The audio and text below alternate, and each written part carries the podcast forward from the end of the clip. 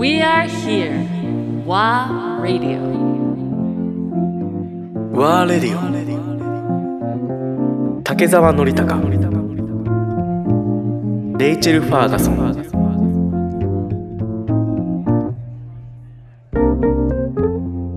でも今ドラの話を聞いてなんか文化のことを考えててまあこれは当然だと思うかもしれないんだけどあの世界はあのたくさんの国に住んだことがありますがその文化と考えてなんか文化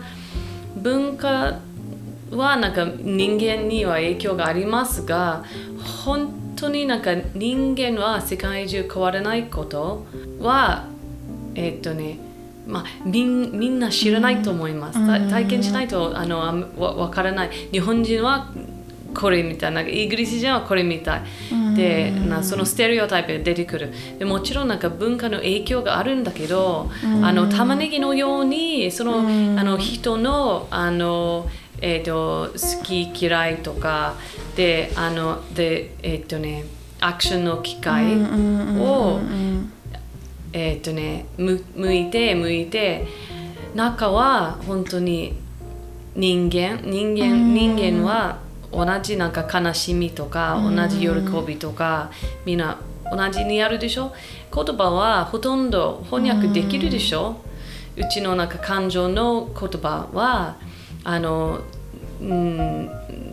th- there's some little differences like you know you have some Japanese words that can't be translated. Some feelings でも少ない割と少ないほとんどはどんなこ国語でも翻訳してあるでしょであの文化は社会の規則から来る言葉もふ含めている歴史も含めているんだけどあのその中、えー玉ねぎを剥く時間がもしあったら問題問題は解決できるでしょ？人間の何本質？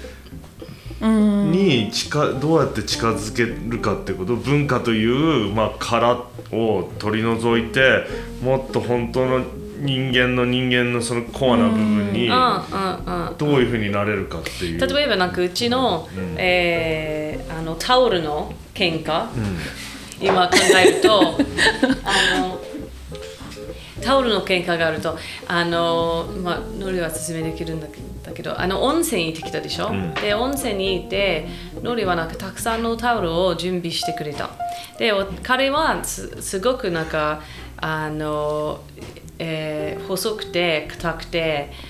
あリネン。あリネンタオルはあの好きでしょ？日本の湿気のあるかん あの環境だと僕は子供の時からそのそんなにねふかふわふわの大きなでもでもでも最初のと話のところはそれを準備したでしょ？自分のなんかあのリネンタオルを準備してでも私がちょっとふわふわのタオルが好きだからそれも彼がなんか多めにあの荷物に入れて、であのあっちにいてあの子供がちょっといたずらしていっぱいしてあのなんか床は拭かなきゃいけなかった。で私もう汚れてるタオルは使ってると思ったけどあの綺麗なふわふわなタオルを使って彼がものすごくあの怒っそてんないいタオルでねそんなにで足をふ足とか その足る。ぬ濡れた床を拭かないでくれっていうふうに怒ったいやすごい怒ったけど。で書いてずーっと喧嘩喧嘩の冷たさ車であの距離が。乗ってそう家に帰ってでどうしてこの大きな問題になったかあの少し話してどうどうしてはなんか、子供が、あの娘が聞いた。どうしたの？そのタオルのことどうして？あのパパはそんなにタオル大好き？あの人間の方が大切でしょ？パパって言って。すごい。タオルより人間でしょ？であので結局パパはあの子供の頃ママがなんかタオルを洗うと乾かすのはすごくエネルギーと時間をかかるので大事にしてあのっていつもちっちゃなタオルでまず体拭きなさいとか日本テレビで体拭きなさいみたいなことを言われたから、そんなふわふわなタオルで床を拭くことに対して特別にふわふわなタオルを準備してくれて、ねなんかレイチェルになんかふわふわなタオルっていっぱいあの入れた時に、わあこれはすごい贅沢って自分に思ったでしょ？で私なんかすごくあの、えーまあ大事に大事にしてあのくれなくて、で私もあのえっ、とね、えー床がそのお店で守備のいたずらで汚れたのであの、まあ、日本で私のあのえ外国人のあ子供はあのしっかりにしてないのでそのあの文化のプレッシャーがありました。だから絶対になんかあの拭かなきゃいけないと思って、あの汚れたくないと思ったから拭いて拭いて拭いて一生懸命。だから2人も違う文化のプレッシャーとかなんかコンディショニングのことで大喧嘩になった。でも家でその後よーく飲みながら話して子供に説明して、あ自分で分からなかったかもしれない。彼が分からなかった、私もどうしてなんかすごくハイテンションになったのは分からなくて。でもう少し考えてああそのことか。これこのこのこと2人もあのいい子？いい子にしたかった、ん。私もなんかちゃんと日本で、あのもう17年だけどそのプレッシャーはまだかんあのすごく感じている外国,、あの外国人あの日本にいる外国人としてとしてであのノリも子供のママママからのプレッシャーはまだすごくあのあの生きてるでしょ、まだその子供の部分があのずっと住んでるでしょ？でも2人も分からなかった。話しない話さないと、で彼の人間と私の人間はあの怖いこととかなんかプレッシャーが感じてた、うん。うん。うん。そうですよね。なんかその